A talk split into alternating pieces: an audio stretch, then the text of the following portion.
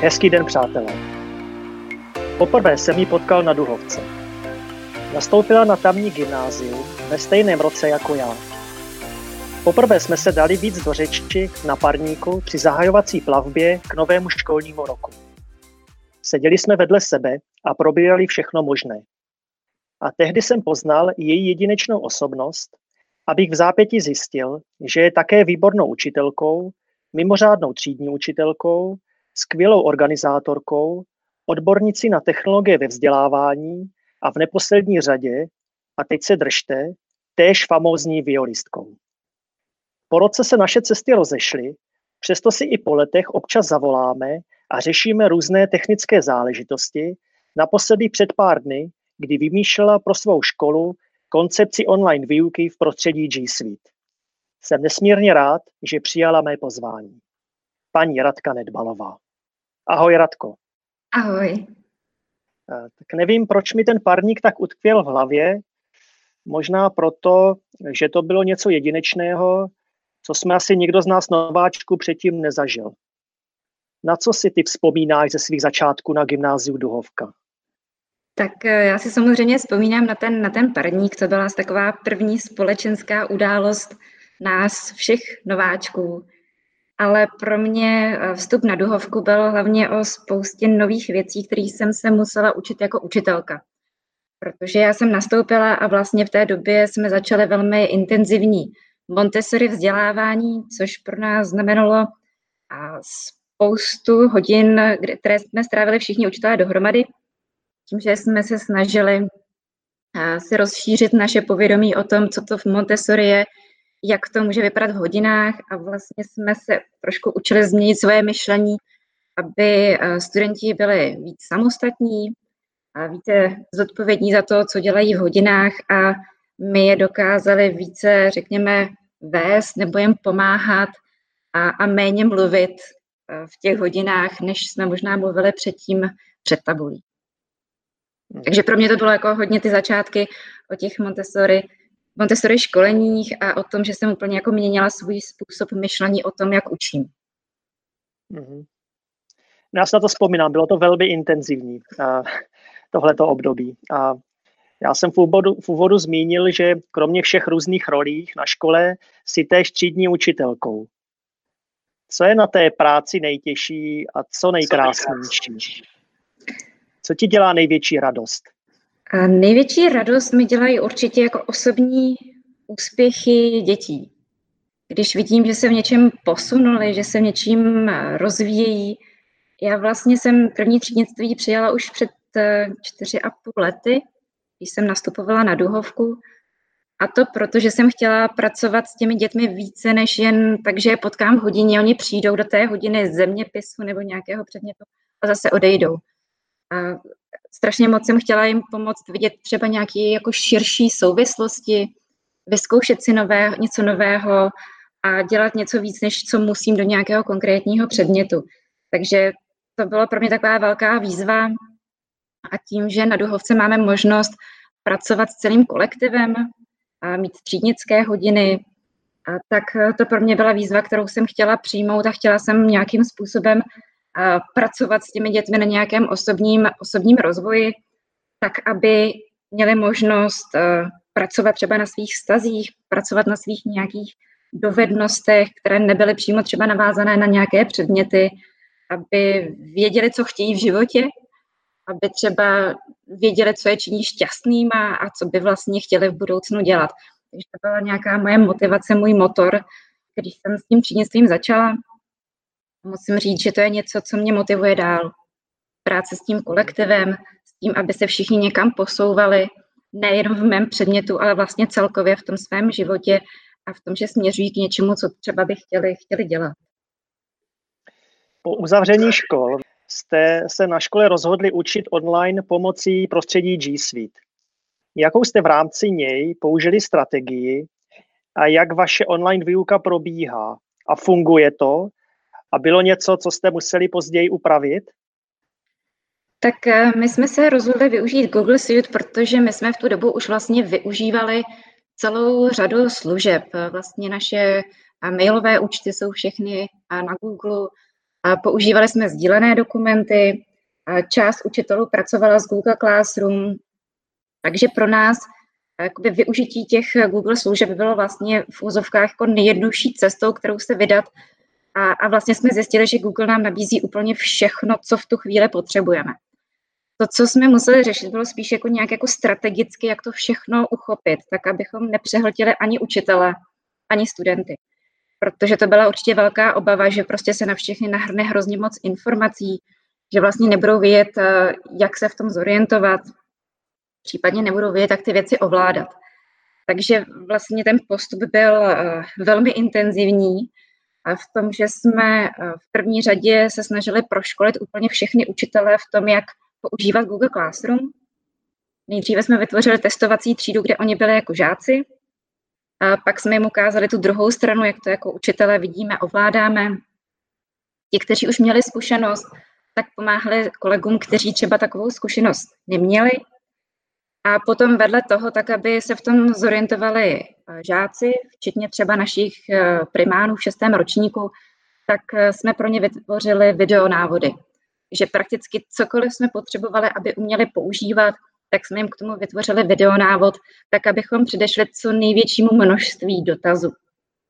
A možná jakoby to, co si myslím, že bylo extrémně důležité, bylo i to, že jsme v počátku se rozhodli, že komunikace bude probíhat nějakými jako dvěma kanály, jedním kanálem k učitelům jedním kanálem ke studentům a vlastně pro zaměstnance funguje uzavřená webová stránka, stejně tak pro studenty funguje uzavřená webová stránka, kde prakticky my průběžně zveřejňujeme nějaké doporučení, typy, návody, nějaké základní informace. To znamená, máme nějaký jeden, jeden kanál komunikační, který můžeme komunikovat, kde třeba zaměstnanci najdou nějaké novinky toho, co, co se děje, nějaká doporučení a studenti mají také stránku, kam můžou jít a tam najdou všechno, co potřebují. A ta webová stránka je vlastně takovým rozcestím, kde třeba najdou přístupové kódy do Google Classroom. A to znamená, že potom pro každý předmět je tam nějaký kód, který oni si mohou přidat v tom Google Classroom a už v Google Classroom pracují s konkrétním učitelem. Takže to je nějaká jako základní cesta, kterou jsme použili a s tím, že a potom ta výuka probíhá tak, že dodržujeme rozvrh. Znamená to, že na začátku hodiny, kterou mají děti s nějakým učitelem, tak by měli se jít podívat právě do Google Classroom konkrétního předmětu a tam skoro vždy je pro ně připraven odkaz do Hangouts Meet, do konferenční místnosti. To znamená, že všichni se přihlásí do té konferenční místnosti a na začátku hodiny je tam učitel a s ním všichni studenti. A ten učitel má možnost jim říci zadání, má možnost odpovědět nějaké dotazy, které má kdokoliv a prakticky má tam třeba nějakou krátkou přednášku, případně nějaké dovysvětlení a pak po dobu té výuky, která je buď 45 minut nebo 90 minut, studenti pracují na, na zadání, které, které mají a učitelé jim k dispozici pro případné dotazy. To znamená, je k dispozici jak v té konferenční místnosti, že někdo přijde, zeptá se a zase z té konferenční místnosti odejde pracovat dál, a nebo je učitel k dispozici na Hangout, jakoby na nějaký individuální rozhovor, ať už na chat nebo na video. A potom vlastně tímhle způsobem jsme schopni zajistit, že ty děti mají podporu, kdykoliv vlastně pracují na těch úkolech a očekáváme, že na nich pracují v tu dobu, kdy je tam učitel, tak, aby jim dokázal pomoci. Mm-hmm. No, to je, myslím, krásná ukázka kombinace toho synchronního a synchronního setkávání. Ale uh, to bychom tady mohli o tom mluvit dlouho.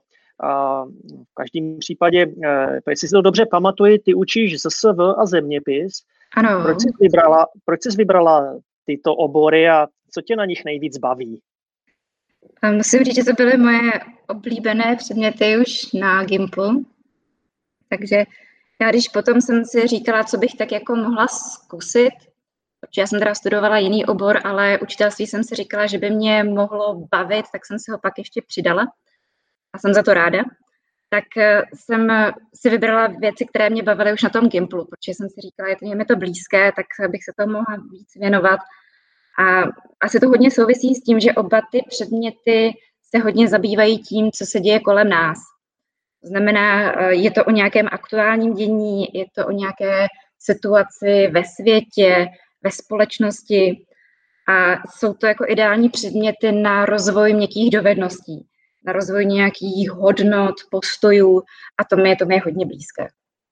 Mm-hmm. Kde vůbec získáváš inspiraci pro svou výuku? Jaké zdroje bys doporučila dalším učitelům, ať už učící stejné předměty nebo jiné? Musím říct, že to je hodně těžká otázka, protože já popravdě jako v českém prostředí těch zdrojů a inspirací nemám příliš. Eh, já vlastně momentálně pracuji s materiály, které jsou tak nějak jako poskládané ze všeho možného a vytvářela jsem si je sama. Pro mě třeba v zeměpisu byla velkou inspirací byly materiály ze zahraničí, protože v zahraničí, co se týče zeměpisu, tak e, třeba v Británii učebnice, které jsou určené pro druhý stupeň, tak jsou postavené tak, že opravdu ty věci e, jsou hodně založené na nějakém zkoumání okolního světa, na nějakém kritickém uvažování a podobně.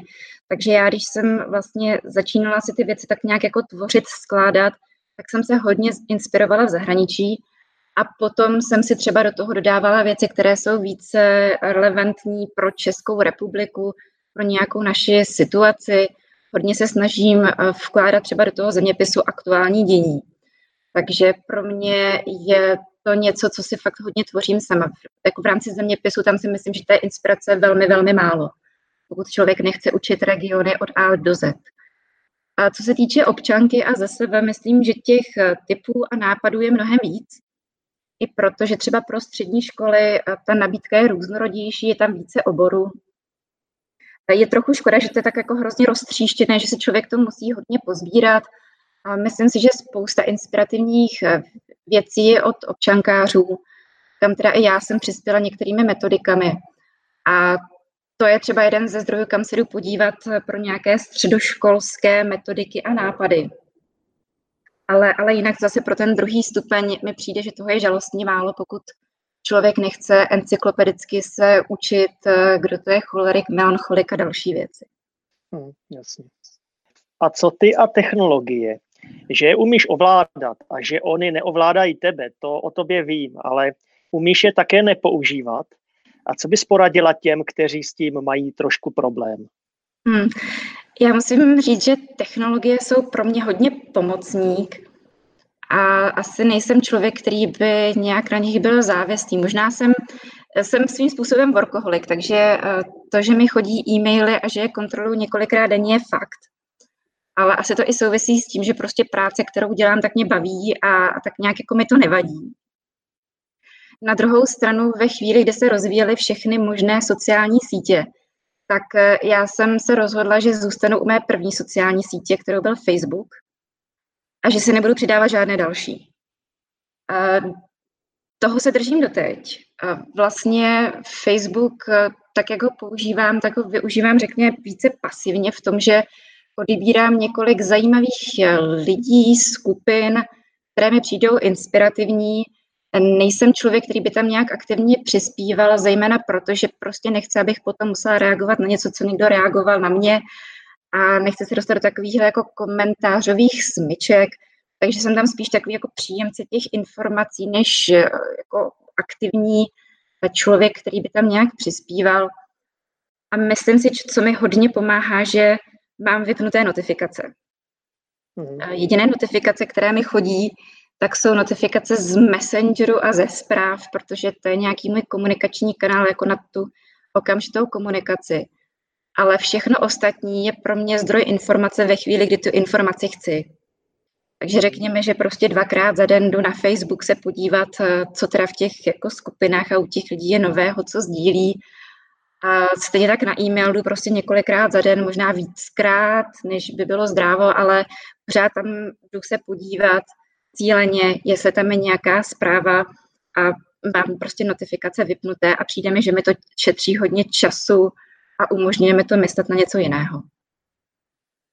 Takže ta rada těm učitelům by byla, prostě nastavte si to, jak vám to nejvíc vyhovuje, nebo? Za mě ta rada je, rozhodněte se, které ty kanály jsou pro vás užitečné Mm. Ty, ty několikrát denně, třeba jako jednou, dvakrát, tak se na ně podívejte, co se jako děje, co je nového, co někdo komentoval, co někdo přidal, ale vypněte si notifikace. Mm, super. Já jsem se na to ptal už mých předchozích hostů a nedá mi to a musím se zeptat i tebe. Která digitální stopa je podle tebe pro učitele tou nejdůležitější a proč? Já si myslím, že těch digitálních stop v posledních možná dnech, týdnech, měsících nechává spousta lidí ohromné množství. Já třeba, když právě se podívám na Facebook do různých skupin, tak si připadám, že jsem úplně přehlcená jako spoustou nápadů, které má spousta lidí a spousta společností sdílí různé jako dostupné programy zdarma, teď se to neustále sdílí v deseti různých skupinách a to musím říct, že mě jako hodně přetěžuje. A pro mě jako učitele to není priorita. Podle mě ta priorita je teď o tom, že my vymyslíme pro ty děti doma nějaké jako zajímavé zadání. A vůbec to není o tom nástroji. Určitě. Myslím si, že mnohem větší důraz je na to, aby to dávalo smysl, dávalo to smysl teď v tom domácím prostředí, aby opravdu třeba si z toho mohl něco odnést, vyzkoušet. Ale třeba za mě té digitální stopy, kterou za sebou učitelé nechávají a vůbec všichni, tak je prostě strašně moc. A jestli si můžu říct něco, co si myslím, že by po sobě měli lidé nějak jako zanechávat v tom prostoru online, tak já třeba jsem velmi vděčná a myslím si, že hodně, hodně jsem eh, oceňuji, když učitelé zpracují nějakou smysluplnou metodiku, nějaký smysluplný třeba nápad, přípravu na hodinu, třeba i v online prostředí.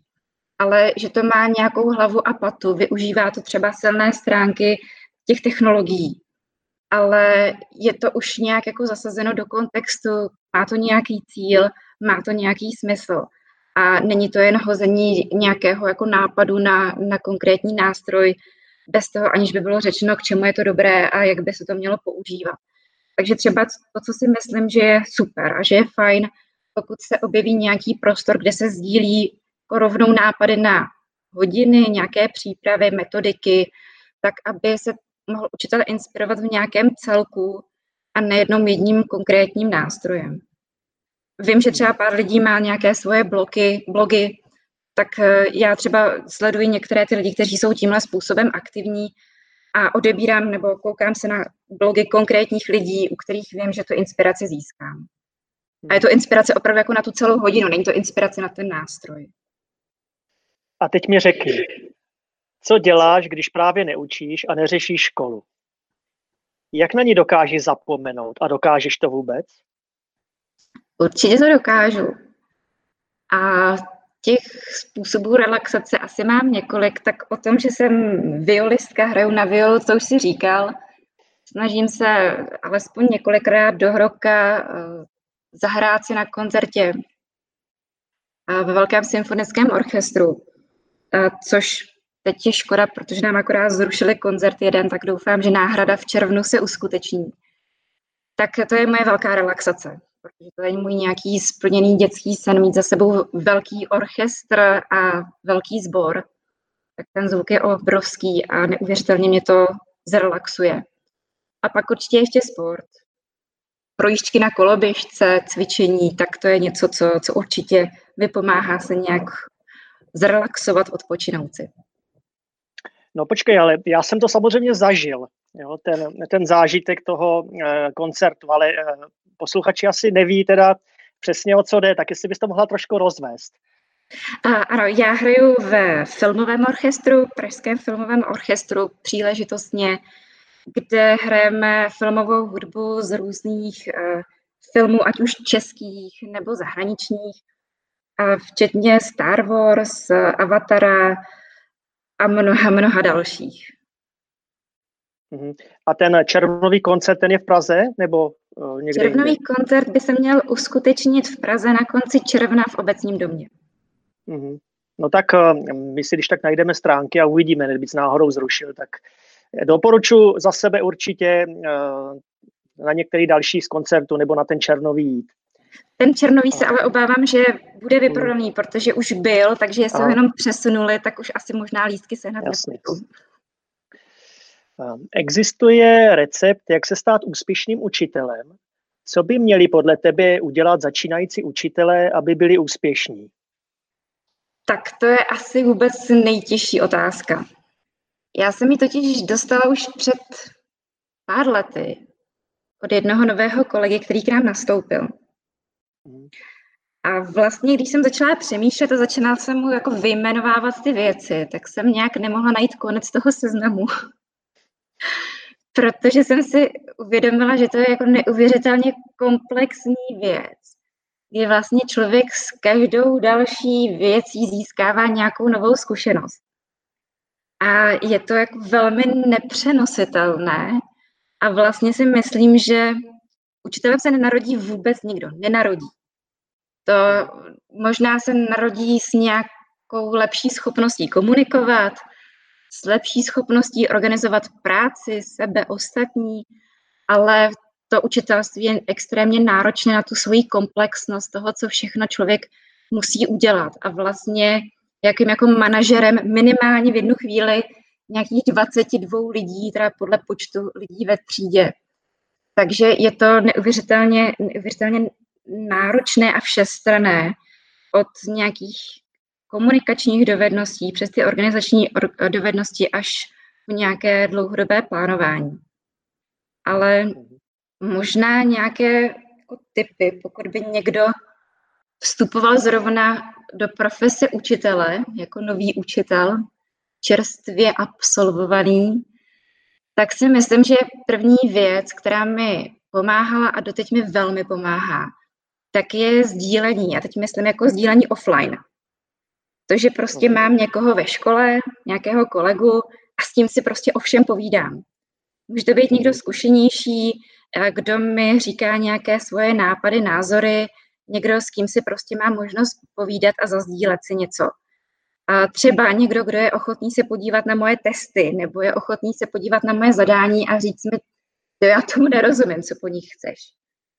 A ani si nemyslím, že to musí být předmětový učitel. Jako ze stejného předmětu. Myslím si, že to může být prakticky kdokoliv, kdo v té škole jako můj kolega figuruje a přečte si to a řekne, fajn, já vůbec neznám nic ze zeměpisu, tohle mi dává smysl, tady v tom testu, myslím si, že se ptáš na tohle, je to tak, nebo je to nějak jinak. Takže si myslím, že to sdílení je strašně, strašně důležitý, protože dá člověku nějaký jiný pohled na svět a vůbec na to, co se co člověk dělá. A popravdě si myslím, že to pomůže i jako oběma v té dvojci. To znamená, mhm. jeden má nějaký nový nápad, druhý může k tomu přidat nějakou svoji zkušenost. Takže za mě jako to sdílení je určitě, určitě strašně důležité a to, aby se člověk nebál vyzkoušet něco. A myslím si, že je strašně důležitý, a když u nás je někdo na praxi a zkouší si všechno možné, tak vlastně si myslím, že to je úplně super. Protože když se něco nepovede, tak člověk si musí tak nějak jako popřemýšlet, proč se to nepovedlo. Vzít si z toho to, co jako může být příčinou a případně to zkusit nějak jinak. Nebo to klidně i zkusit znovu, protože občas ten problém není na straně učitele, ale na straně příjemců. Když se změní příjemci, tak to najednou funguje tak myslím si, že prostě začátku je to o zkoušení. To je o zkoušení, o hledání cest, o tom, co by mohlo být, jak by to mohlo být a jediné, co si myslím, že je důležité pro z hlediska toho učitele, je, aby byl konzistentní. Aby prostě měl nastavená nějaká jasná očekávání, měl nějaká jasná pravidla a ty nejlépe neměnit. Být nějakým způsobem čitelný pro ty, pro ty děti, ale zároveň k ním být upřímný. Prostě ve chvíli, kdy se něco nedaří, tak se jako nelhat, že to jako je funkčně, že to je v pohodě, ale třeba přiznat chybu a domluvit se a mít jako čistý stůl, aby se dalo nějakým způsobem pokračovat dále. Protože to je třeba něco, co já očekávám i od těch, od těch dětí. Že prostě jsou ke mně upřímní a že si na rovinu řekneme, jak to je.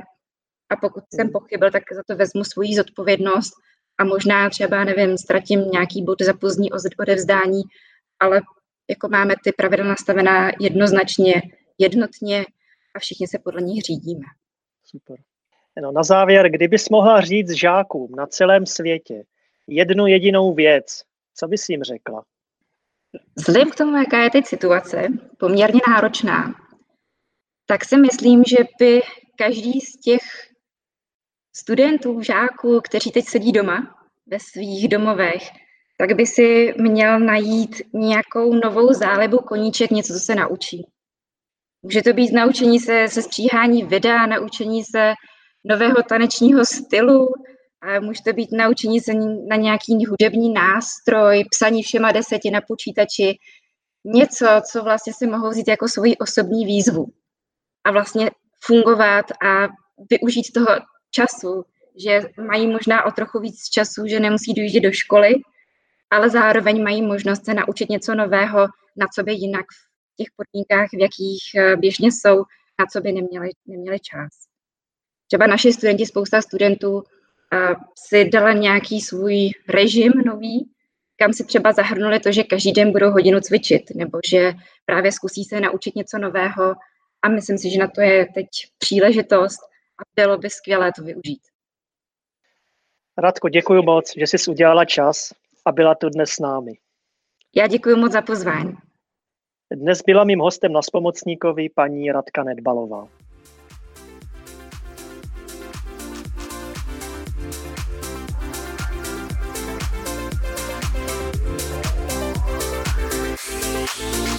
Thank